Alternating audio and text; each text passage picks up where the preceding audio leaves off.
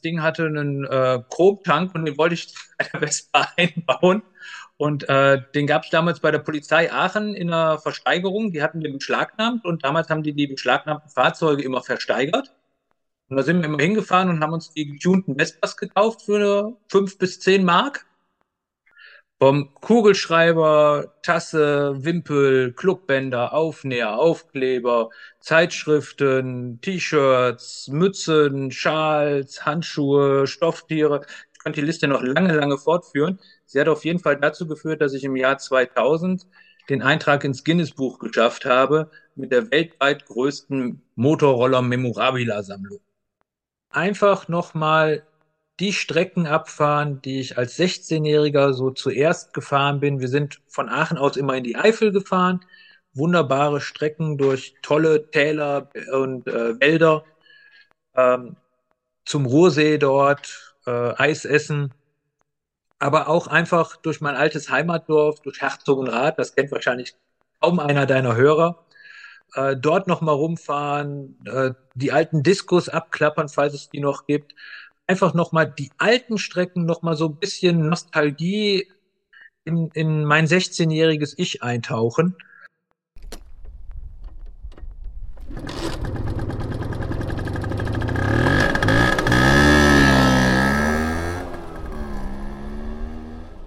Hallo und herzlich willkommen zur ersten Episode im neuen Jahr 2024. Es ist jetzt schon das dritte Kalenderjahr, in dem es den Podcast der Blechgedanken gibt.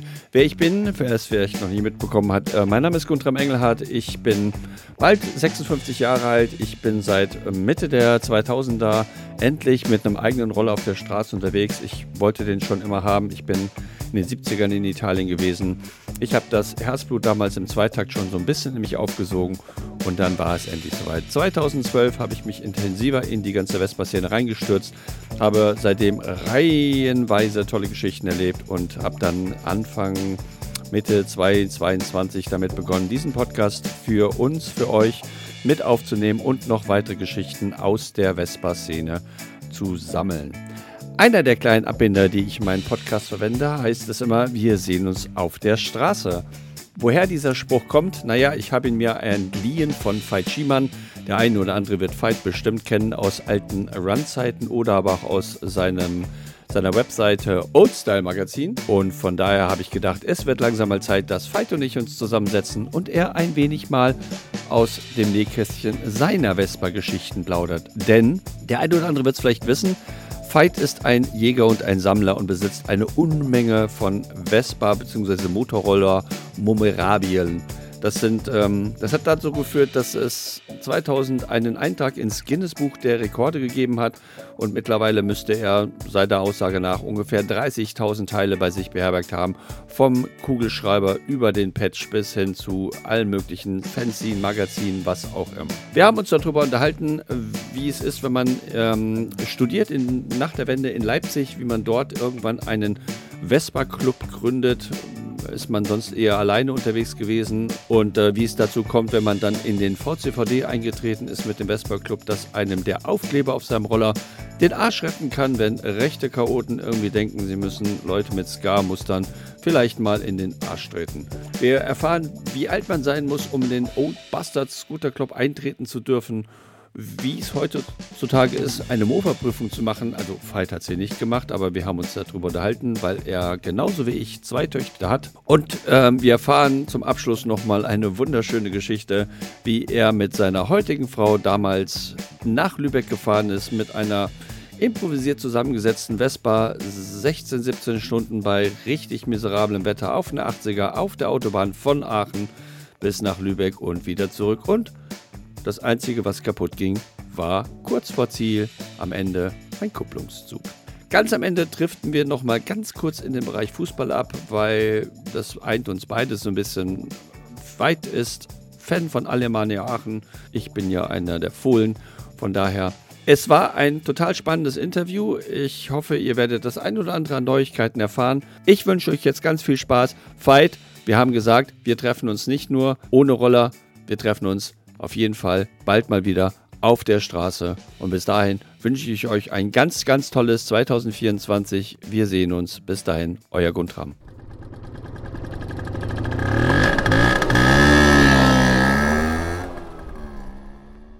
Ja, herzlich willkommen zur 23. Episode der Blechgedanken.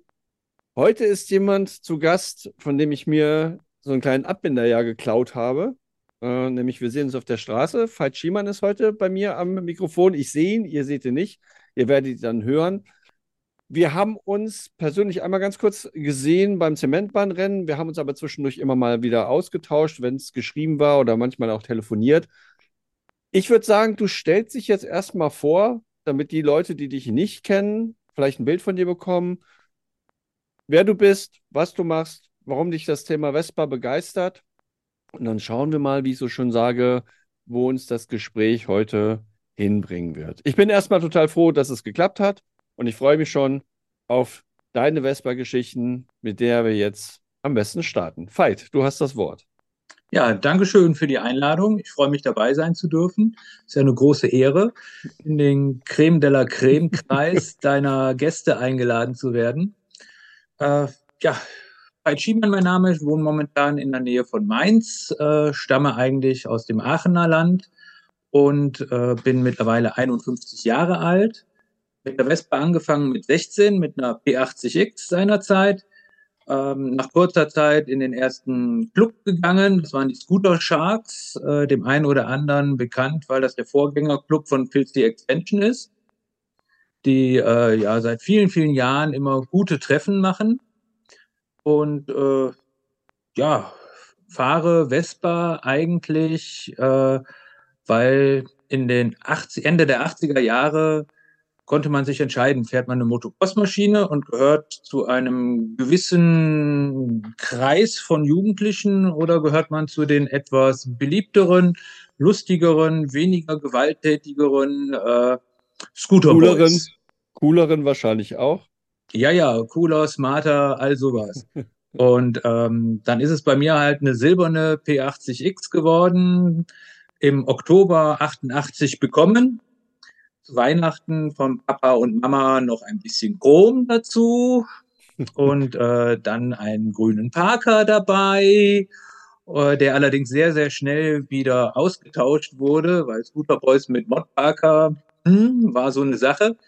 Äh, witzigerweise ist mein Vater schuld, dass ich Scooter Boy geworden bin. Weil? Naja, er hat im Fernsehen, im ZDF seinerzeit einen Bericht gesehen über Vespa-Fahrer hatte ich noch gar keinen Roller. Und er stellte fest, äh, guck mal, du brauchst gar keine anderen Klamotten.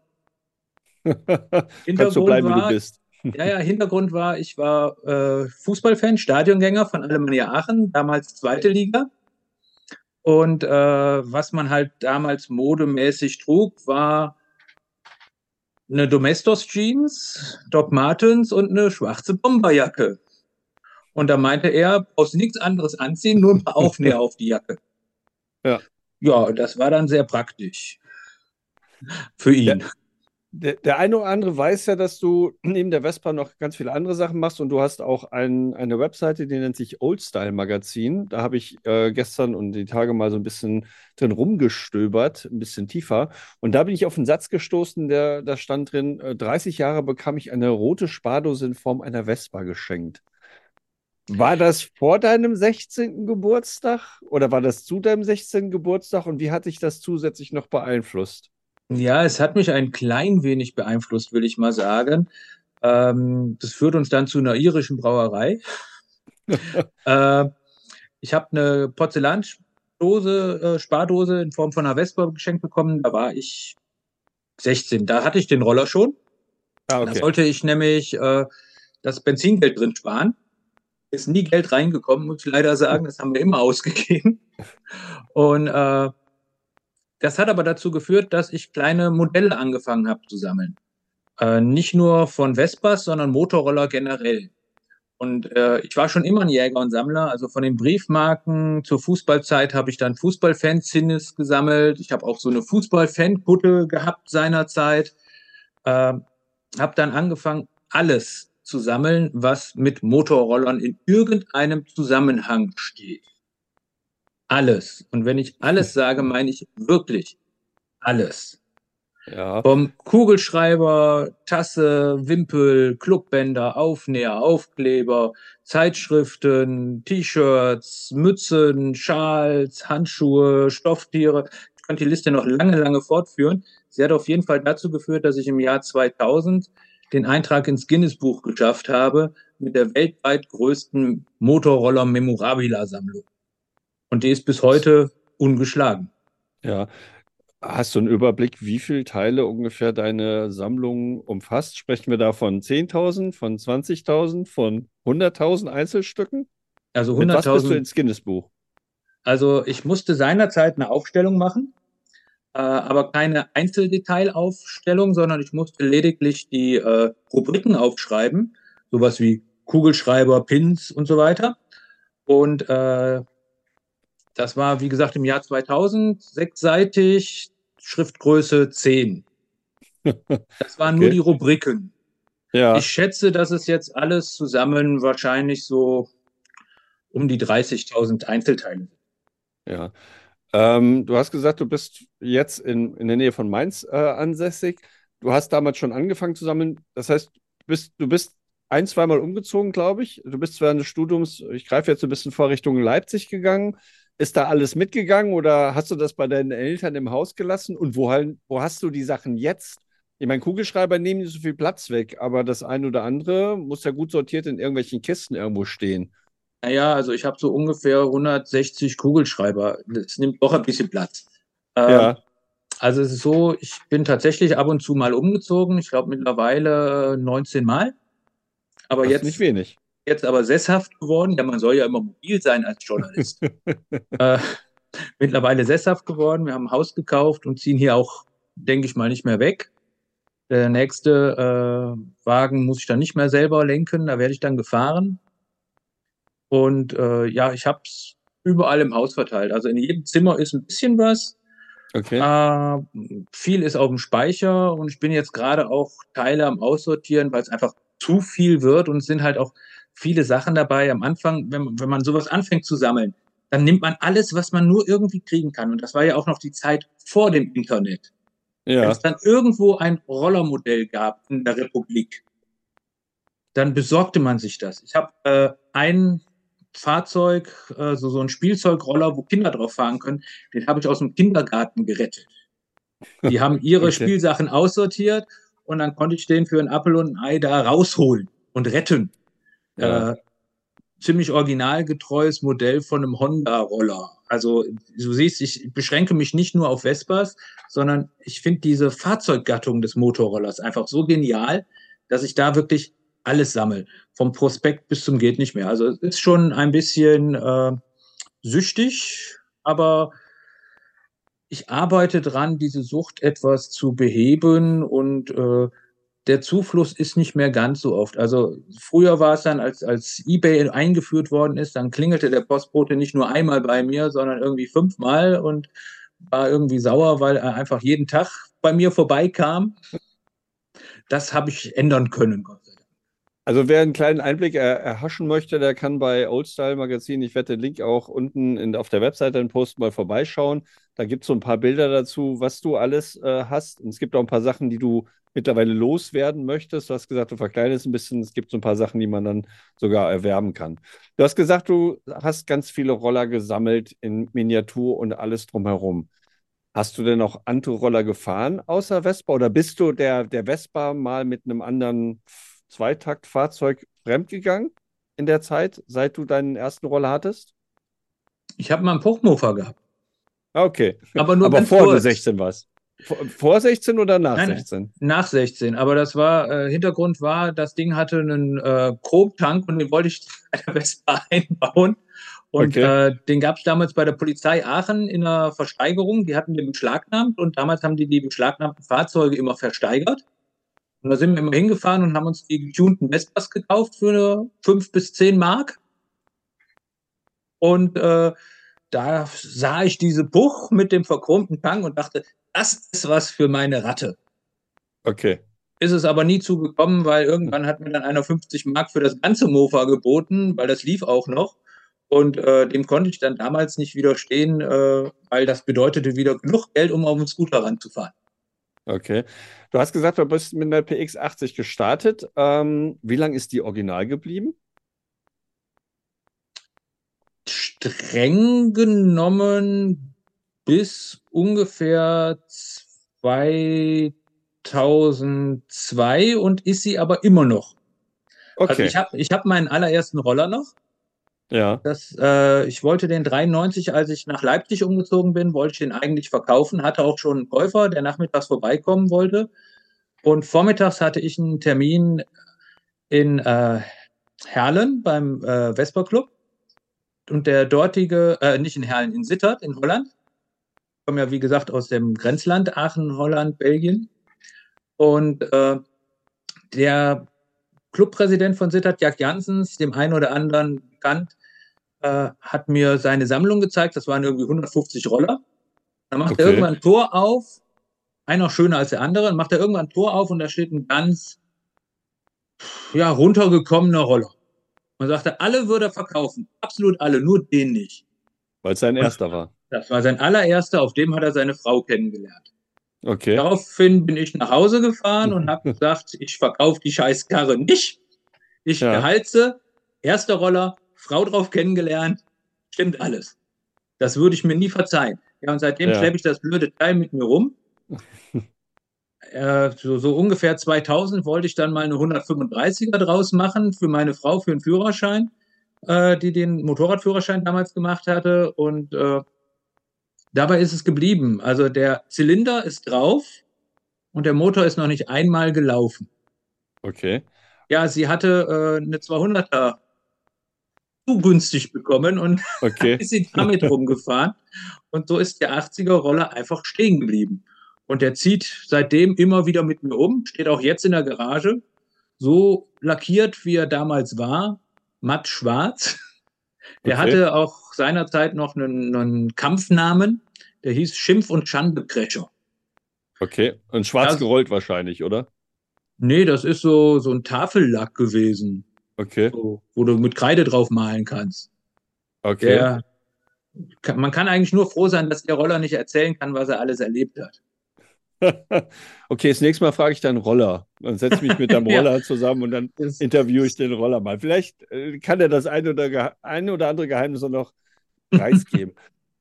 ähm, wenn du den nicht mehr fährst, ähm, hast du dann in den Jahren neben den Modellen, die du gesammelt hast, auch andere Roller gehabt oder hast du sie noch? Und fährst du momentan aktuell noch Roller? Oder ja, ich fahre noch Roller, den einen oder anderen. Äh, ein paar habe ich auch noch in der Garage und im Garten und äh, vorm Haus und überall rumstehen.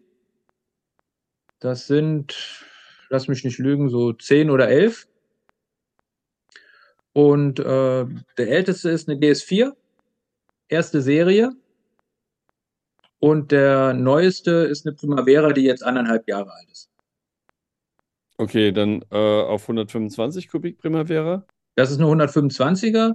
Okay. Äh, ich habe aber auch noch einen Tip Mofa, eine Sfera, äh, noch ein paar PXen, verschiedenste. Ja, und noch eine GS und, und ja, was einem so zuläuft. Also es gibt ja diesen Spruch, dass Vespa wie Hasen sind. Erst hat man einen, dann zwei, dann den Stall voll. Das Ja, das, das kenne ich. Das, das kenne ich, wobei mein Stall jetzt so voll ist und ich mir nichts mehr da reinstellen möchte in den Stall, weil, wie es so schön immer heißt, man kann halt immer nur eine fahren. Und äh, je mehr man hat, desto mehr muss man Wartungsarbeiten durchführen. Und äh, wie heißt dieser andere Spruch? Irgendwas ist immer, da, das reicht ja schon mit den Sachen, die man dann vor Ort hat. Fährst du denn ähm, täglich mit der Vespa oder wöchentlich oder ab und zu und fährst du noch lange Strecke oder wie nutzt du deine Wespen aktuell?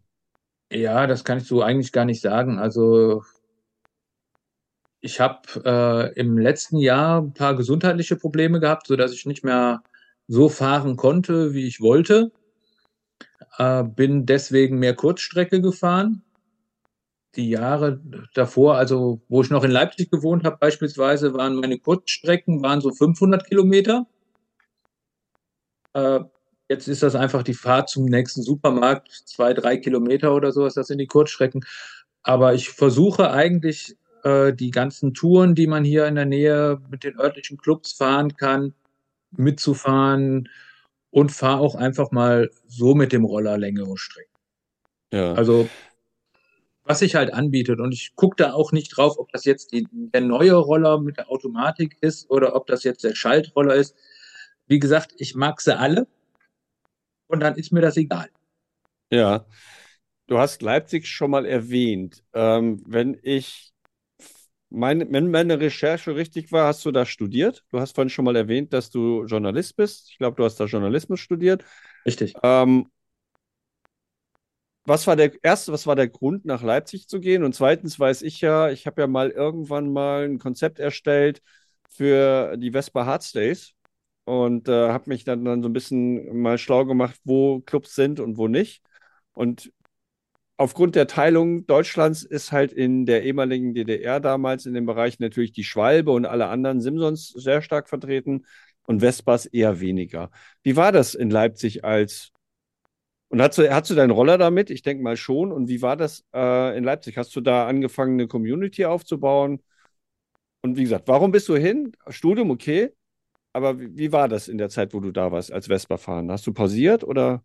Nein, nein. Also äh, ich hatte das unwahrscheinliche Glück, in Anführungsstrichen, äh, dass ich 93 mit dem Abi fertig war und mein Vater 92 dienstlich nach Leipzig versetzt wurde. Okay. Äh, ich habe dann Journalistikstudium beginnen wollen für äh, Dortmund, wo der NC bei 1,0 liegt, war mein Abi nicht gut genug. In Leipzig sind die pragmatischer gewesen und haben gesagt, äh, NC interessiert uns erstmal nicht, sondern wir gucken äh, nach einer Aufnahmeprüfung. Da gab es dann knapp, äh, so viel ich weiß, 1200 Bewerber für 70 Plätze. Äh, ich bin relativ weit vorne gelandet und habe dann äh, den Studienplatz bekommen, bin mit Sack und Pack dahin gezogen, zuerst zu meinen Eltern, dann in Studentenwohnheim. Die Vespa war dabei oder alle Vespas waren dabei, auch die kleinen. Und äh, bin da einfach rumgefahren und habe keine andere Vespa gesehen für die nächsten viereinhalb Jahre. Okay. Und äh, dann tauchten auf einmal welche auf. Zwei, drei, und äh, 1999 war das, da war die Vorbereitung für die Eurovespa in Hamburg und da wollte ich hin. War aber nur in einem Scooterboy-Club. das ist irgendwie, wenn du auf so ein offizielles Treffen willst, nicht ganz so günstig. Und äh, ich hatte, bevor ich weggezogen bin, nochmal überlegt, ob ich in den nächstbesten offiziellen Vespa-Club eintreten sollte. Das war aber von Aachen aus gesehen entweder München-Gladbach mit über 60 Kilometer oder aber ein belgischer Club hinter der Grenze. Zudem hatte ich Kontakt aufgenommen, aber durch den Umzug hatte sich das dann nicht ergeben. Und dann haben wir 1999 gesagt, pass mal auf, wir gründen einen eigenen Club. Daraufhin habe ich die ganze Stadt abgefahren. Leipzig ist ja so, dass man die doch in einigen Tagen schaffen kann, durch fast jede Straße zu fahren.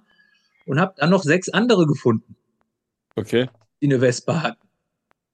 Das waren dann äh, ein Pärchen aus Heilbronn, ein Scooterboy aus Bremen, äh, zwei Leipziger und äh, meine Frau habe ich dann noch mit, oder damalige Freundin mit reingeholt. Und dann haben wir das aufgefüllt mit Verwandtschaft, um die Mindestgrenze für einen offiziellen Vespa-Club zu haben. Haben die Posten verteilt, äh, richtige Satzungen geschrieben und all sowas und sind ganz offiziell in den Vespa Club von Deutschland eingetreten als Vespa Club von Leipzig 1999. Den Club gab es, glaube ich, bis ungefähr 2004. Okay, dann bist du weggezogen. Äh, ich bin 2002 schon weggezogen, okay. aber 2004, äh, zwei Jahre hat der Club das dann noch so geschafft.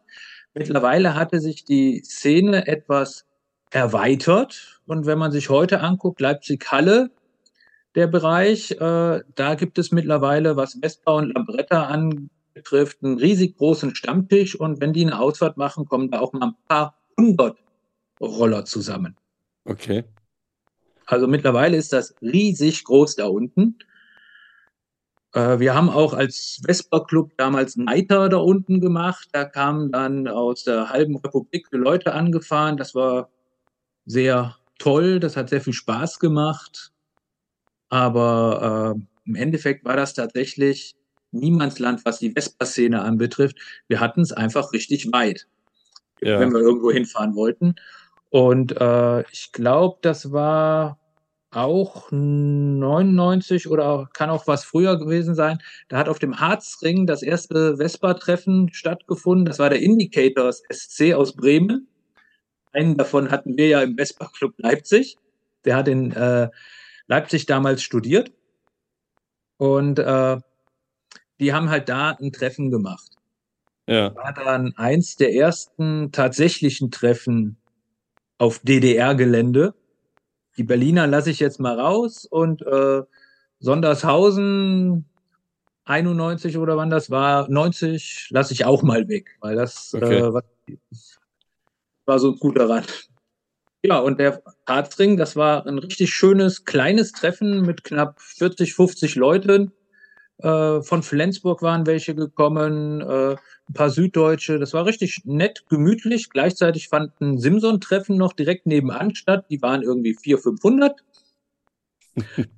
Aber äh, man hat sich gut vertragen. Und da sind wir dann auch auf dem Harzring selber so private Rennen gefahren, haben Le Mans Start danach gespielt und soviel ich weiß, wird dieser, diese Art des Starts äh, beim Harzring, da gibt es ja mittlerweile richtig große Rennen, ja. äh, soviel ich weiß, machen die das sogar immer noch. Okay.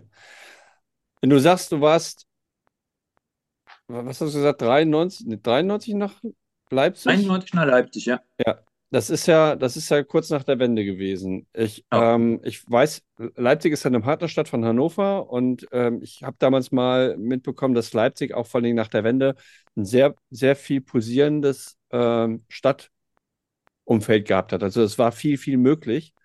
Hast du davon was mitbekommen und wie bist du beäugt worden, weil die Leute dann eher mit einer Vespa ja meisten Fällen im, im, im, Tagesumfeld nicht so richtig was anfangen konnten. Also Studenten oder wenn du irgendwo mit der Vespa aufgetaucht bist. Weil wenn du hier mit der Vespa auftauchst, mittlerweile sind die alle total positiv gestimmt, weil das eine positive Marke ist und die Leute finden das schön und die verbinden das mit der Vergangenheit. Das ist ja in der ehemaligen DDR nicht so gewesen. Da waren ja die anderen, äh, IWL Berlin oder sowas, die waren ja dann so die nostalgischen Sachen. Wie, wie, ist, bist, wie bist du da, wie haben die Leute darauf reagiert, wenn du mit der Vespa da durch die Gegend gefahren bist? Eigentlich gar nicht. Ich habe in Leipzig sowieso sehr, sehr wenig Zweiräder in der Innenstadt. Äh, da, äh, haben halt einen sehr guten ÖPNV, die haben da Straßenbahnen überall. Äh, seinerzeit, ganz am Anfang, konnte man auch noch überall frei parken. Das hat nirgendwo was gekostet. Das war alles problemlos. Und die Vespa hat eigentlich kaum jemanden interessiert. Äh, mir hat einmal also es gibt Leipzig-Konnewitz, das ist so ein Stadtteil, das äh, politisch eher links. Da fanden dann auch immer Ska-Konzerte statt. Da sind wir dann auch mal mit dem Roller hingefahren. Das hatte eigentlich keinen groß interessiert. Die kannten die Vespa-Szene überhaupt nicht. Weder die mhm. offizielle mhm. noch die inoffizielle. Äh, ich bin mit meiner Bomberjacke da mit den Vespa-Aufnähern rumgelaufen. Bisschen komisch angeguckt worden, eigentlich nur, weil keiner wusste, was das ist. Mhm. Okay. Äh, aber mir hat einmal äh, der VCVD-Aufkleber auf der Vespa den Arsch gerettet in Leipzig. Okay. Äh, kennst, in der Bomberjacke und den Rechten, oder? Ja, ich bin, äh, habe in ein falsches Stadtviertel verirrt, sage ich jetzt mal so, musste tanken und äh, habe den Roller abgestellt, vollgetankt und wollte reingehen bezahlen und dann waren da ein paar trunkene Rechte die den Straßsticker an meiner Jacke entdeckt hatten okay. und die mir ans Leder wollten, so von wegen, was hörst du denn da für Niggermusik? Ja. Fand ich nicht so witzig, aber die waren halt erstens ein bisschen kräftiger gebaut und außerdem noch viel mehr. Und äh, was willst du da groß noch machen? Äh, und dann entdeckte einer jenen VCVD-Aufkleber auf meinem Roller. Einen von der alten Sorte. Okay. Äh, gibt ja dieses Gerücht, ähm, dass auf diesem Aufkleber die alten Umrisse von Ost, von den Ostgebieten noch mit drauf wären. Okay. Äh, wobei der Arthur Eichner seinerzeit immer behauptet hat, nee, nee, das sieht nur so aus, weil die fliegenden Insekten darauf umrandet worden sind mit derselben okay. Farbe. äh, auf jeden Fall, einer seiner Kumpel hatte diesen Aufkleber entdeckt zog ihn darüber den Typen, der mir ans Leder wollte und meinte irgendwie, guck dir das da an. Darauf kam er wieder zu mir, klopfte mir auf die Schulter und meinte nur, du bist ja ein großdeutscher Freund. Okay. Du hast ja auch dem Glauben gelassen, dass dem so ist. Aus Selbstschutz. Ich, ich, muss ehrlich gestehen, ich habe das zuerst überhaupt gar nicht kapiert, was der von mir wollte und habe nur gedacht, so, wenn er meint, okay. lass ihn mal. Und als ich dann auf dem Roller wieder saß und äh, dachte ich, wo hat er denn eigentlich hingezeigt? Und dann fiel mir das auf und dann dachte ich nur, okay, du hast getankt, du hast bezahlt, du wolltest jetzt sowieso fahren, mach das doch. Ja. Hast du den Aufkleber noch auf deinem Roller? Ja. Okay. Das war äh, 99, habe ich den bekommen vom Eichner selber. Und äh, er meinte, wir müssten doch alle als tolle VCVD-Clubs so einen Aufkleber drauf haben. Und dann habe ich den da einfach drauf gebappt. Daneben kleben verschiedenste andere Aufkleber von Clubs, in denen ich bin. Ja. Ist ein Bist illustres Bild. Bist du denn noch im Vespa Club Leipzig oder bist du da auch dann ausgetreten, als du weggezogen bist? Äh, nee, ausgetreten bin ich nicht. Ich war damals Präsident und äh, habe dann nur alle Ämter niedergelegt, bin aber noch drin geblieben bis zu dessen äh, Auflösung. Das okay. war dann ein paar Jahre später. Ja. Aber ich bin in dem einen oder anderen Club bin ich heute immer noch. Okay, und welche Clubs sind das? Also den belgischen Club hast du, glaube ich, beim, bei unserem Gespräch, was wir das letzte Mal geführt haben, schon erzählt, dass du da also noch drin bist. Ich bin im königlichen Vespa Club La Calamine Kelmis in Belgien.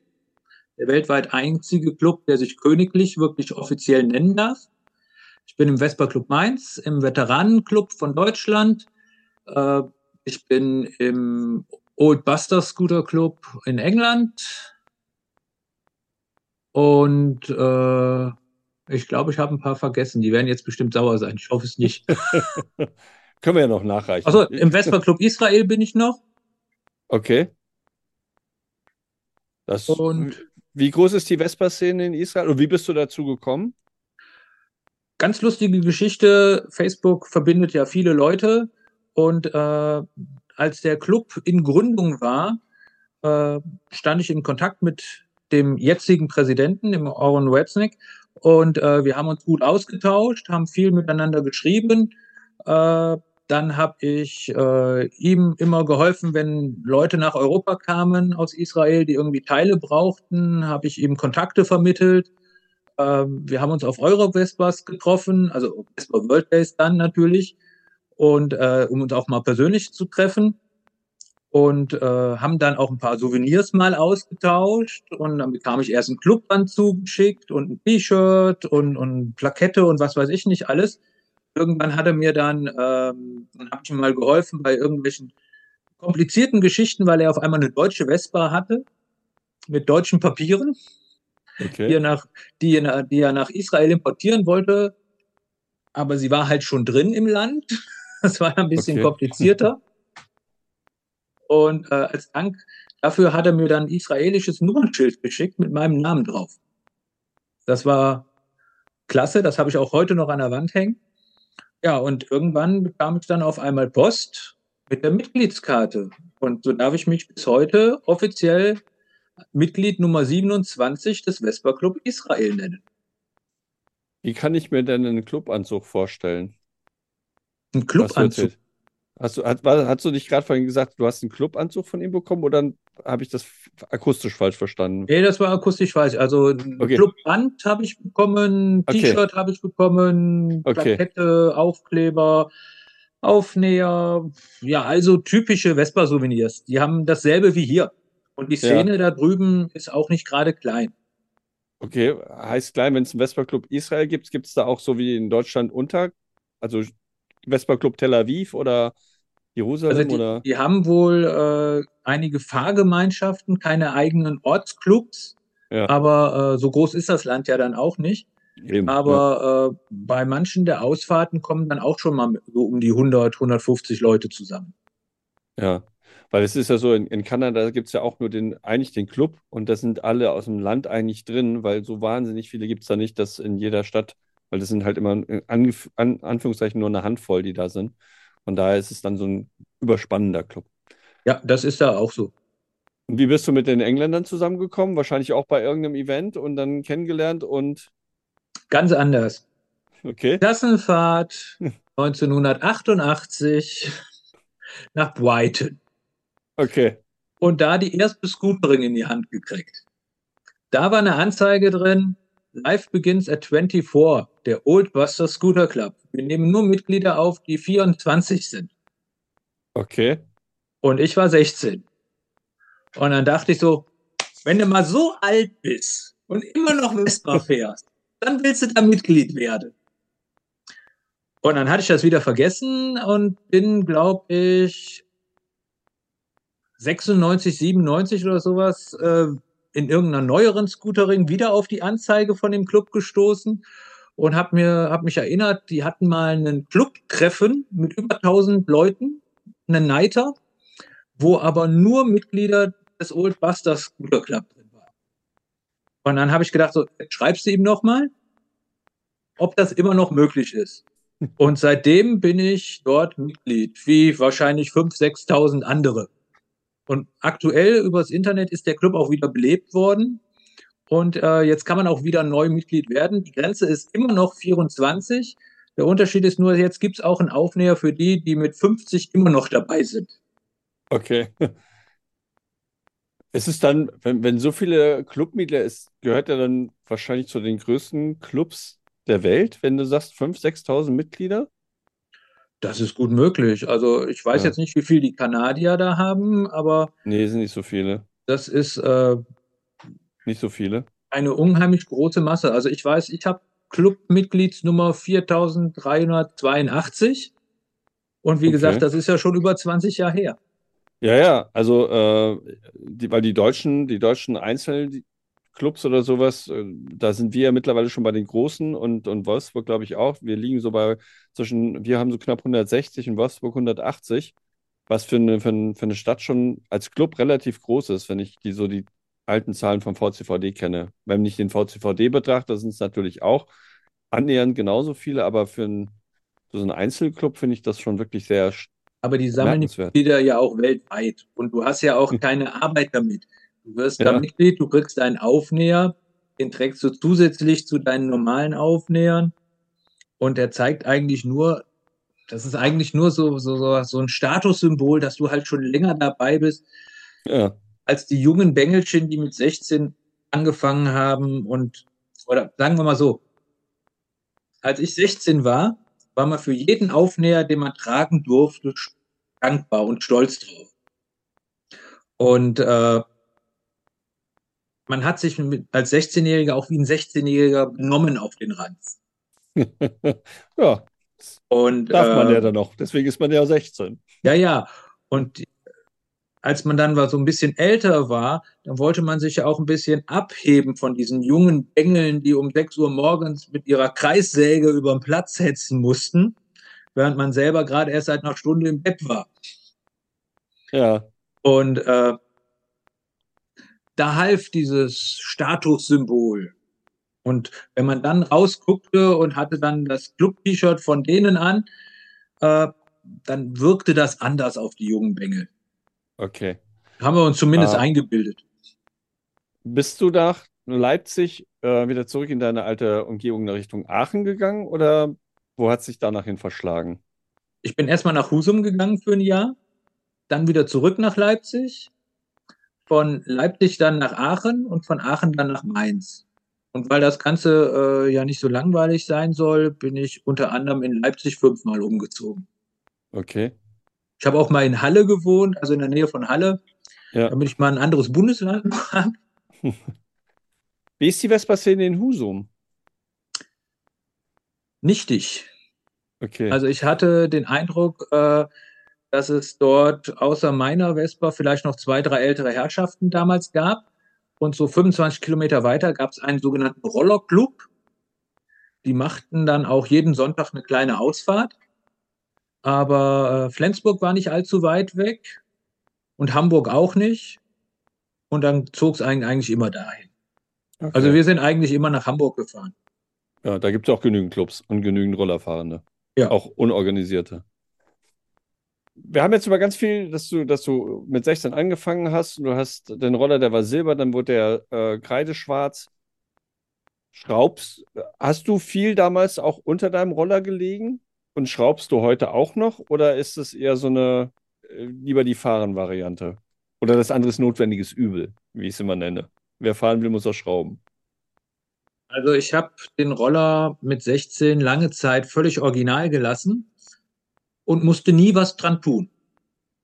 Und in der Sekunde, wo der Erste sagte, mach mal die Backe links ab, da fing die Schrauberei an und die hat bis heute nicht aufgehört. Also wenn du irgendwann mal anfängst, es gibt ja diesen Spruch, dass die Arbeit eines äh, Bikers work is never done. Das mhm. trifft's einfach. Und äh, am Anfang habe ich selber alles schrauben müssen, weil äh, Geld war halt nicht da als Schüler. Das musstest du anderweitig ausgeben für Sprit für den Roller und Sprit für dich. Und äh, mittlerweile ist es so, dass ich eigentlich nur noch ungerne selber schraube, weil mir die Zeit einfach fehlt. Mhm. Äh, ich mache es dann meistens doch, weil äh, wenn du eine GS4 hast und da muss was dran gemacht werden, dann kannst du verdammt lange suchen, bis du jemanden hast, der sich damit wirklich gut auskennt. Ja, das stimmt. Das stimmt. Wenn ich jetzt nochmal zurückkomme auf, auf dein Oldstyle-Magazin, was war die Intention, das zu machen? Ich weiß nicht, wann hast du, wann, wann hast du das angefangen, die Webseite mit Oldstyle-Magazin? 2016. Ich war, ähm, hatte mich von meinem ehemaligen Arbeitgeber nicht ganz so freundlich getrennt und habe lange überlegt, was sollst du machen äh, habe dann übers Arbeitsamt seinerzeit verschiedene äh, Maßnahmen gehabt, wo man mir erklärt hat, wie schön doch die Selbstständigkeit sein sollte und wie schön es doch ist, äh, mit einem Online-Ding irgendwie Geld zu verdienen, weil das wäre ja so einfach und die Werbeeinnahmen würden ja nur sprudeln ohne Ende. Okay. ähm, dann habe ich das alles konzipiert und geplant und gemacht und getan und hatte dann äh, dafür gesorgt, mir wurde erklärt, Werbetreibende sucht man erst, wenn man eine gewisse äh, sich etabliert hat. Okay. Also habe ich das gemacht und hatte dann auch eine äh, vierstellige Besucherzahl immer jeden Tag auf dem Magazin. Äh, um dann zu erfahren, äh, dass man zwar Werbetreibende finden kann, die aber längst nicht das bezahlen dafür äh, zu dem Zeitpunkt, was mir bei dieser Arbeitsamtmaßnahme erzählt worden ist. Ja. Ähm, was mich halt dazu führte, dass ich im Endeffekt gemerkt habe, man kann nicht jedem trauen, der sich als Experte ausgibt und die Zahlen hat, die es vor fünf Jahren gab. Das stimmt, ja.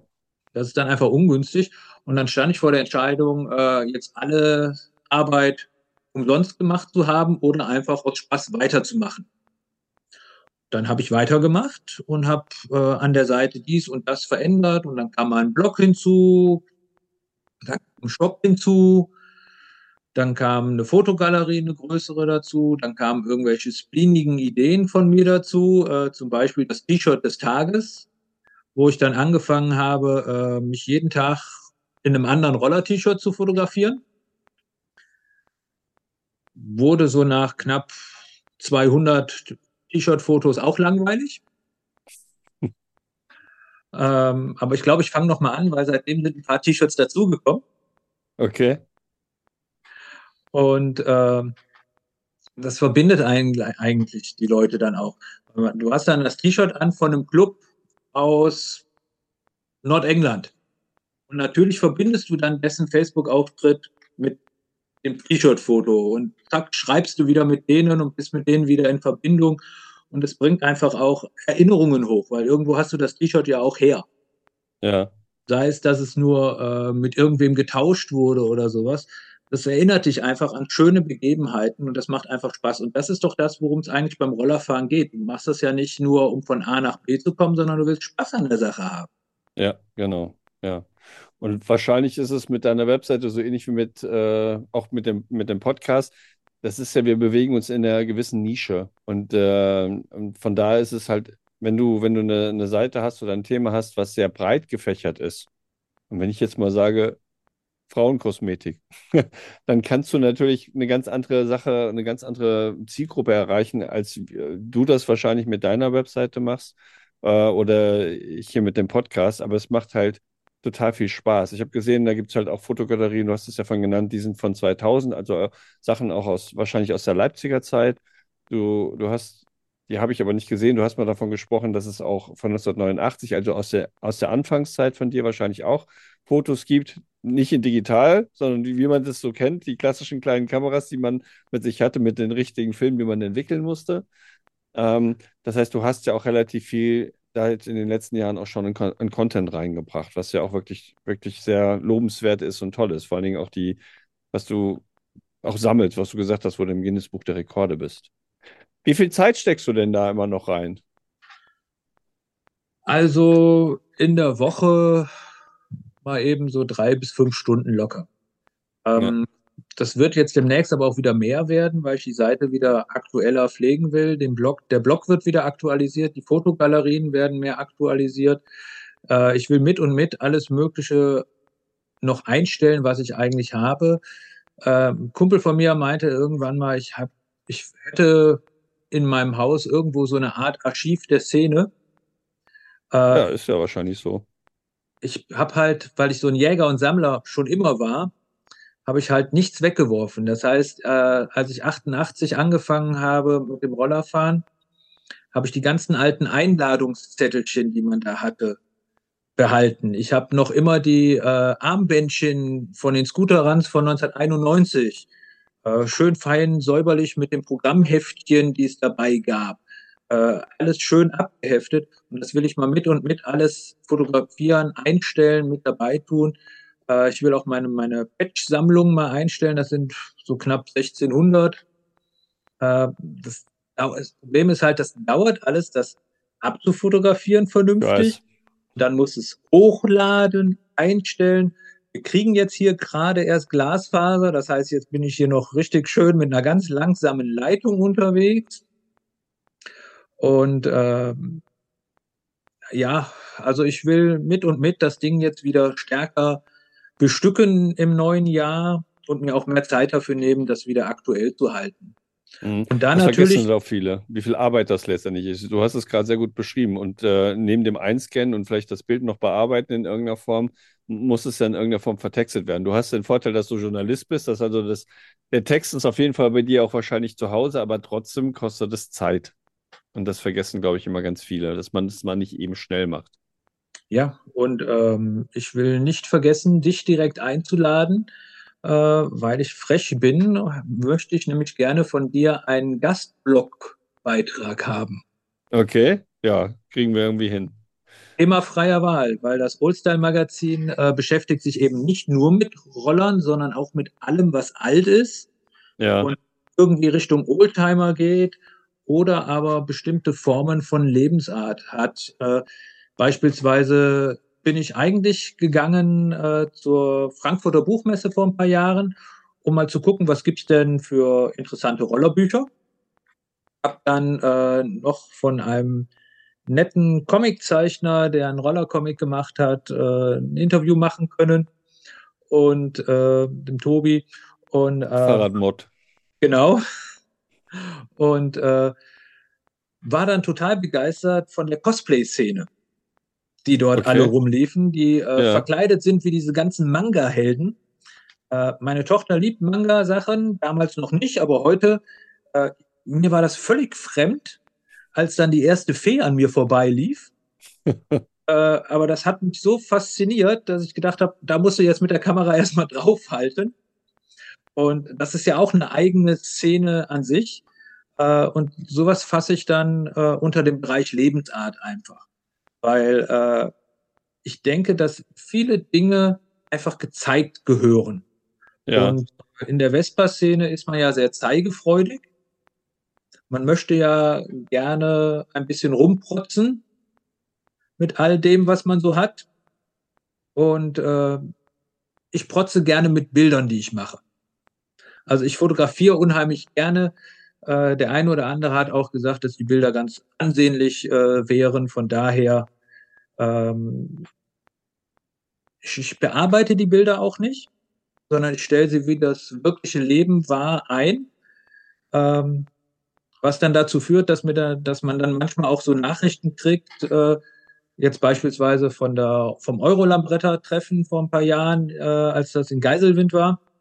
Da schrieb mir dann ein paar Tage später ein Engländer, er war total begeistert, der Vorderreifen von seinem Roller wäre auf einem der Bilder. Aber der kam nicht zufällig aus Manchester, oder? Das weiß ich nicht. Weil ich weiß, dass äh, ich, ich, im letzten Podcast habe ich ja die nachgeschoben mit, mit Ian und ich weiß, dass die, glaube ich, auch in Geiselwind bei der Euro-Lambretta waren, weil er ist auch Lambretta-Fahrender. Also ich muss sowieso sagen, äh, diese Euro-Lambretta war aus meiner Sicht eins der besten Treffen der letzten 25 Jahre. Die hatten nur ein einziges Problem, die durften die Korsofahrt nicht im Block machen, sondern die sind dann immer so in Zehnergruppen gefahren mit Führer. Okay. Okay, ja, das, war, man, das ja. war ein bisschen äh, ungewöhnlich, aber das Treffen an sich bei äh, knapp 80 Grad Hitze äh, und angekündigtem Regen war eigentlich nur gigantisch. Also da noch immer höchstes Kompliment an den Lambretta Club Deutschland, das war toll. Ja, ich war noch nie auf einem Lambretta-Event. Ich weiß ja, dass äh, Roberto, mit dem ich auch ein Interview geführt habe, der fährt ja auch Lambretta und ich glaube, der ist damals auch in, in ähm, Venedig gewesen. Da war ja, glaube ich, auch irgendwann ein Lambretta-Treffen. Ähm, es hat ja bei uns hier auch ein bisschen zugenommen. Ich glaube, mittlerweile vier, fünf Lambretta bei uns hier in der Umgebung. Viele haben jetzt gesagt, nach dem Motto, jetzt Vespa-Schrauben können sie alle, sie wollen noch mal was, was Besonderes haben und wollen noch mehr Schrauben wieder, dann kaufst du halt eine Lambretta. Aber ähm, auf so einem Treffen war ich bisher noch gar nicht, was, was Lambretta ist. Ist nochmal, glaube ich, auch was anderes als ein Vespa-Treffen, hätte ich jetzt fast gesagt. Ja, die Treffen sind eigentlich schon ganz ähnlich, weil äh, ich sag's mal so, Scooterboys sind Scooterboys. Oder Scooterists sind Scooterists. Äh, das ja. ändert sich ja da nicht. In England ist das ja anders. Aber ich muss ehrlich sagen, äh, ich habe mal ein bisschen in so einen Lambretta-Motor reingeguckt und äh, da ich zu meiner Bundeswehrzeit bei der Panzer- und Kettentruppe war, äh, muss ich das nicht nochmal haben. Ich bleibe, glaube ich, bei der Wespe. okay. Wenn du so viele Sachen bei dir hast, ähm, und du bist ja dann wirklich auch sowas wie ein, ein Zeitdokumentensammler, schwebt im, im, im Kopf irgendwann mal sowas wie, ich möchte das zugänglich machen, ich baue ein Museum auf mit den ganzen Ausstellungsstücken davon, oder ist das eine Idee, die dir nie in den Kopf gekommen ist? Die Idee hatte ich schon relativ früh, aber man kann es einfach knicken. Äh, ja. Der Präsident von unserem Vespa-Club aus Kelmis, aus Belgien, der hatte eine wunderbare Sammlung an Fahrzeugen und Devotionalien, also wirklich tolle Sachen aus den letzten 70 Jahren zusammengetragen. Und der hatte sich auch immer vorgestellt, er würde ein Museum machen. Hat nicht geklappt, hat es dann verkauft. Äh, du brauchst Platz, Räume dafür. Mhm. Äh, wo ich die Finger dran habe, äh, ist das Vespa-Museum von der Renate Gräfe Stiftung aus Frankfurt. Die haben in einer alten Kegelbahn Museum. Da bin ich auch mit drin äh, aktiv. Aber das sind jetzt keine Sachen von mir, die dort gezeigt werden in der Regel. Ich hatte da mal eine, eine kleine äh, 50er Ape-Modell aus Papier dort ausgestellt äh, klein, also in der Größe von einer 50er Ape. Okay. 1 zu, Modellgröße 1 zu 1.